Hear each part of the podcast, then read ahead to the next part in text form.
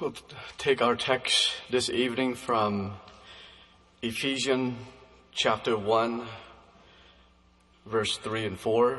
It's uh, Ephesians chapter 1, verse 3 and 4.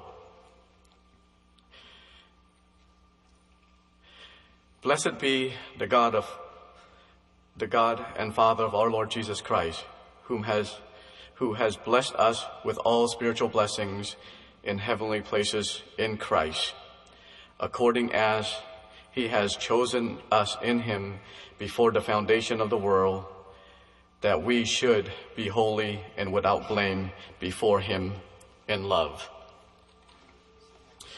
Amen to that. Yeah, I don't know if you remember last month, I was talking uh, a little bit in Galatians, if you remember, you know, Galatians, the theme of it was freedom, freedom in Christ. It's freedom to do what we ought to do in Christ, not what we want to do, not what we desire to do, but what Christ, you know, asks us to do. And so Ephesians, the theme is, again, He is, as I mentioned last month, our glory, a glorious treasure.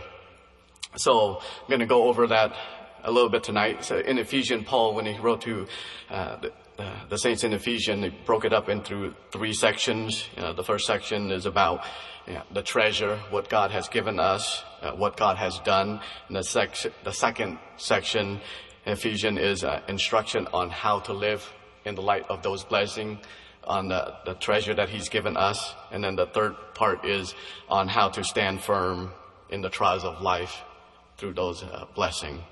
So tonight, I want to ask you this. What is the greatest treasure in your life at this moment in time? In your life? Where you're at. If you're young, teenager, married, older, you know, and later in life saint, what is, what do you value most in your life at this moment in time? My brother Dave talked a little bit this morning. Is it money? Right now, for the younger one, is it toys? Is it schooling? Uh, is it work? Or is it just a retirement life? What is, what do you consider to be the most valuable thing in your life, in your heart, at this moment, right now? Something to think about. Uh, if you're not sure, then at the end of the service, you need to come down here and talk to God and make sure you know because uh, eternity, your, your life in eternity depends on it. So, you know, uh, uh, if money is the most important thing to you right now, um, that's what's going to dictate your life, how you live, how you will uh, uh, decide what to do or what not to do. If possession is the most important thing in your life right now, again, that will dictate how you live how you decide to live and who you will ask for help or who you will go to get and gain those possessions. Uh, I know, and I try to tell my children this. I mean, if possession or if money is the main goal in life, you will never be satisfied. You will never be content. The first time you earn that thousand dollar, you're gonna want two thousand. Once you earn that next step, you know, the next mil, first million, you're to want another million. You can always shoot for more. There's always going to be something missing if that is your goal in life. Because the only thing that can fill, that fill that void, that missing part in your life is God, is Jesus Christ. So, I mean, that's a fact. You can try it yourself or learn from other people's mistake. You can shoot it. You can try, do it by trial and errors, but you'll see and you'll regret it.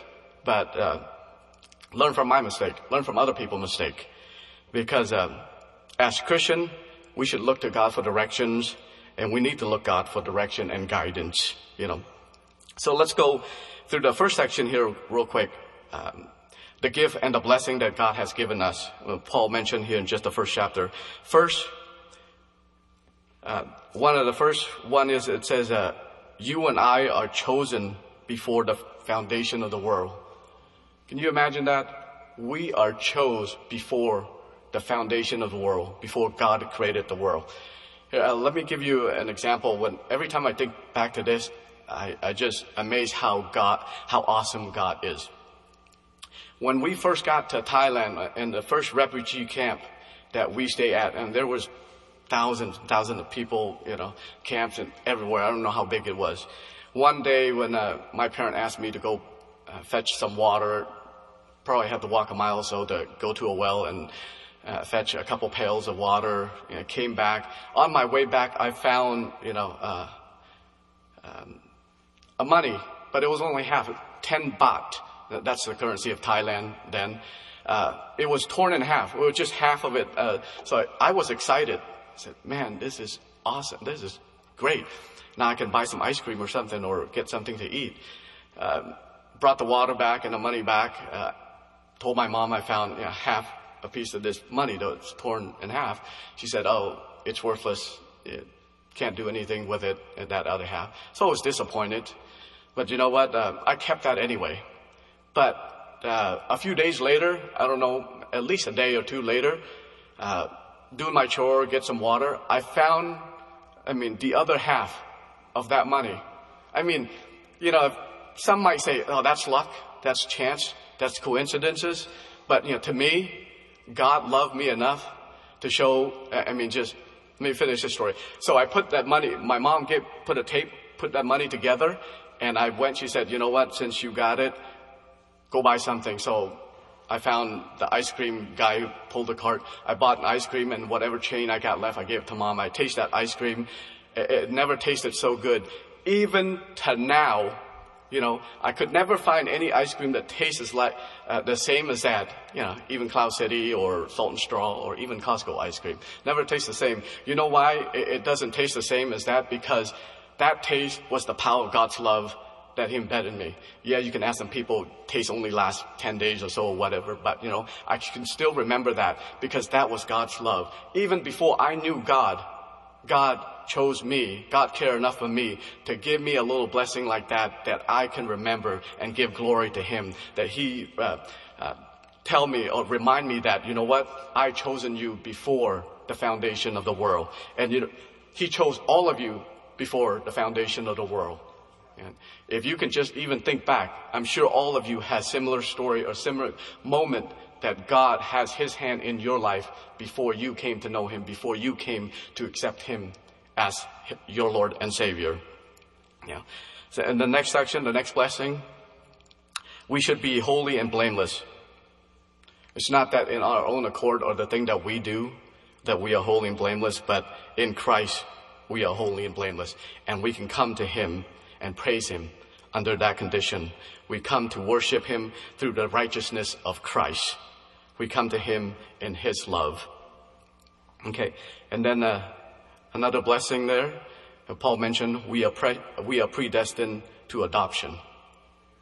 How awesome is that? You know, the, the Isaiah family just got done through the process of adopting three wonderful children that came to, uh, uh, brought to America. And I know there's uh, some others say in our church too that gone through the process of adoption. And I know those uh, take, sometimes it takes long I mean, well, a lot of time it takes a long time, a lot of process, a lot of time, a lot of energy, a lot of money, and due process. You know, it could, could take up six months to years, three, four years, five years in some cases. But imagine what we have to do, what they have to go through to adopt these uh, children to become part of their family so that they can give them better opportunities, you know, for a better life and to be loved uh, not by just them, but by the saint, the family here. And that's what God did. You know, He sent, He gave up His Son so that we can be adopted into uh, His family. And then uh, He sent us, and the, the next blessing is redemption through His blood, of course. Through that adoption, Christ has to die for us. The ultimate sacrifice um, that we can become one of his children, his sons and daughter. You know, outside of Christ, we are slave to sin and eternal death. I know here we said, you know, you can't escape death and taxes, but outside of Christ, we are slave to sin. So if you don't have Jesus in your life, eh, it's a fact. You are a slave to sin. No if and buts about it. And eternal death. You know, no amount of money in this world, no amount of good deed can free you from that bondage. You know, and no amount of service can uh, uh, buy you buy yourself into heaven. We are free by the blood of Jesus Christ. He bought you and I with His blood, with His sacrifice. And then uh, the next blessing says that He made known to us the mystery of His will. You know, when Paul used this word mystery many times in Romans, in Corinthians, Ephesians, Colossians, Timothy, I believe he's referring to something that God at that time um, planned all along, but has yet not revealed what that mystery was. But that mystery is Jesus Christ. You know, Jesus Christ, uh, he revealed that, that the mystery that he wants to reveal us is that uh, the purpose of his creation is Jesus Christ. Jesus Christ was before and at the end, the purpose of everything in this universe, in this universe is Christ. Yeah.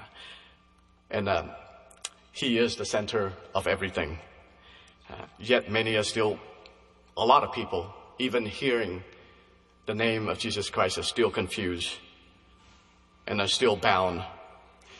And this world, it's full of chaos, confusion, suffering, war, unrest, but uh, God revealed a solution to everyone.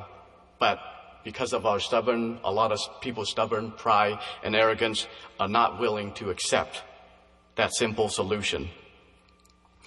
Imagine if the world accept that solution that, hey, Christ is the ultimate authority. I guess it, it would be hard to imagine that until the millennial reign or something. Uh, well, let's just imagine if our country, America, goes back and just uh, be strong and firm again in what, uh, why they started, why this country, what this country was built upon. You know, the gospel, freedom of religion, you know, want to serve God as will.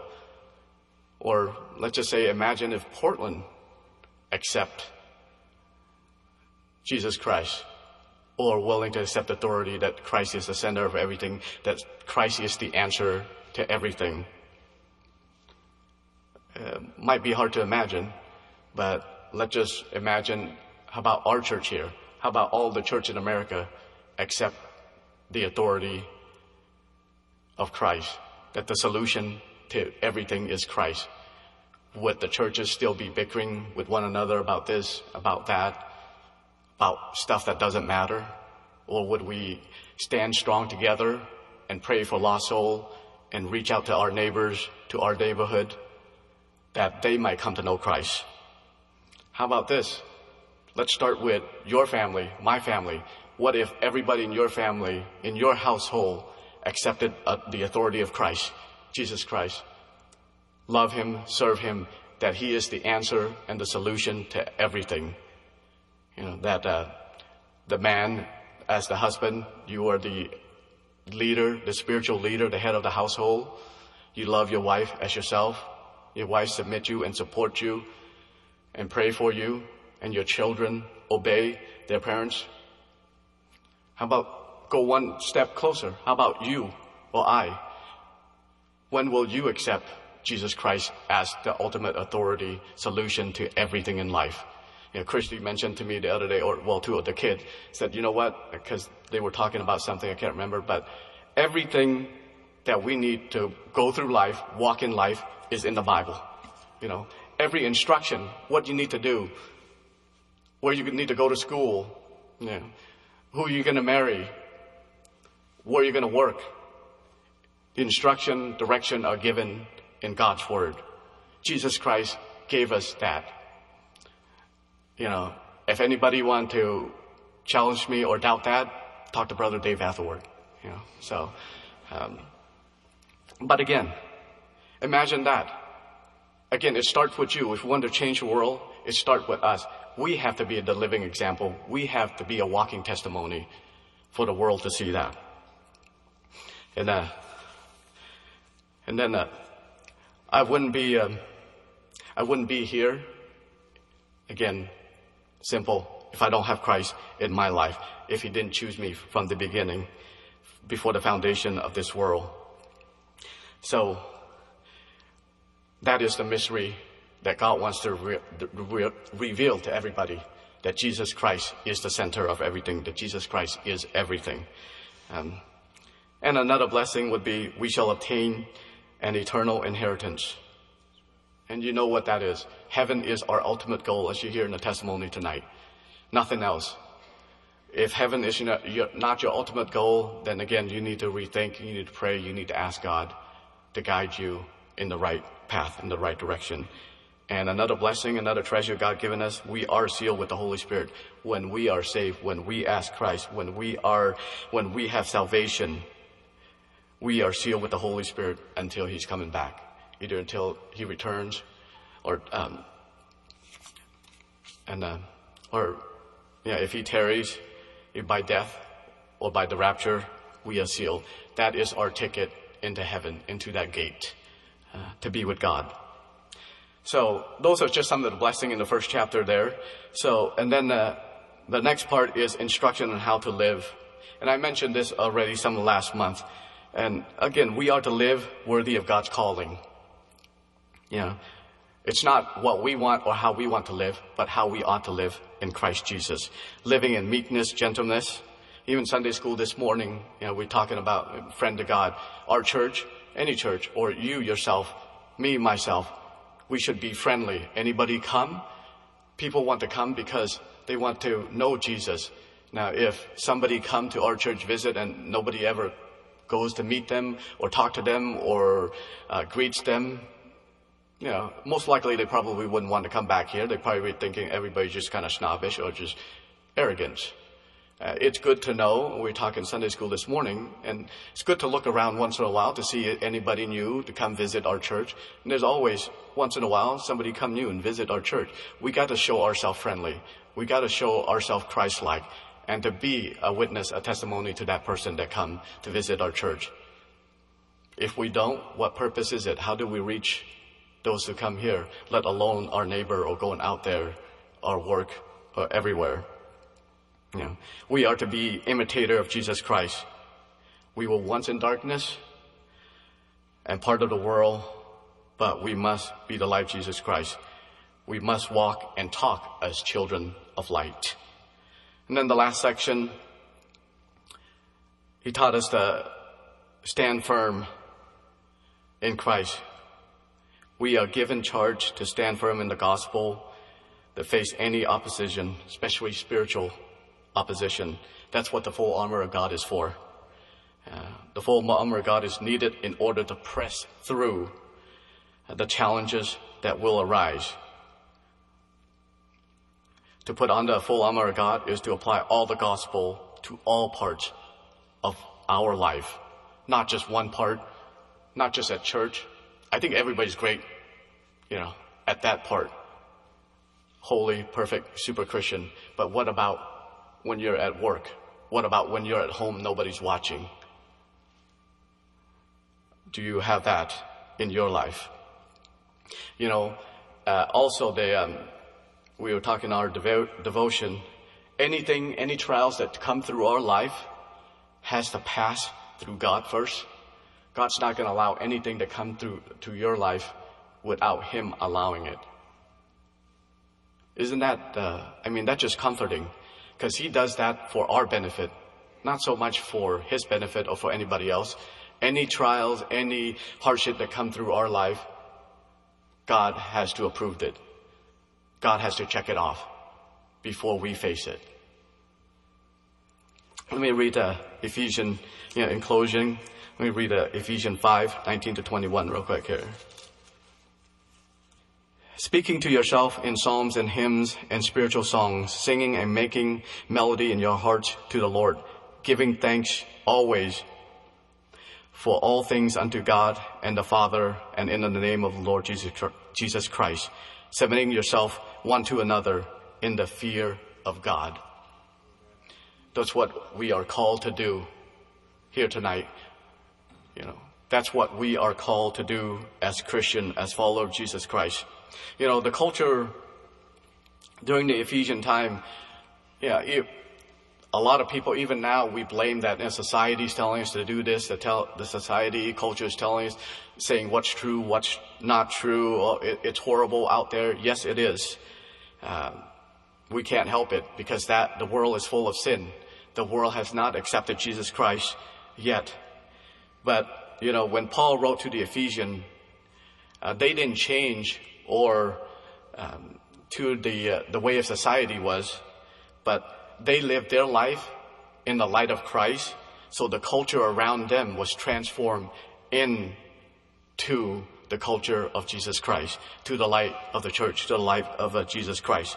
Uh, the, the the culture around them was changed you know, in unity in Christ the culture was transformed because of their life in Christ, not because of all, you know, the thing they try to do, all the, the politics, all the nonsense that's going on now. Uh, the culture around them changed because they chose to live a holy and sanctified life. Not a life conforming to the world, not a life conforming to these cultures that we are in, but the world was changed to, uh, to a Christ-like culture. So tonight, what is the greatest, what do you value most as the greatest treasure in your life tonight? Is it toys? Is it money, possession, work, wealth? Or is it Jesus Christ? If Jesus Christ is the most treasured possession in your life, then you walk in that light and that light will be shown to everybody around you.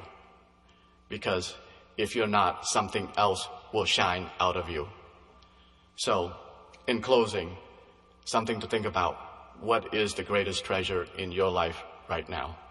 And the altars are open for prayer. And the song of invitation is 597.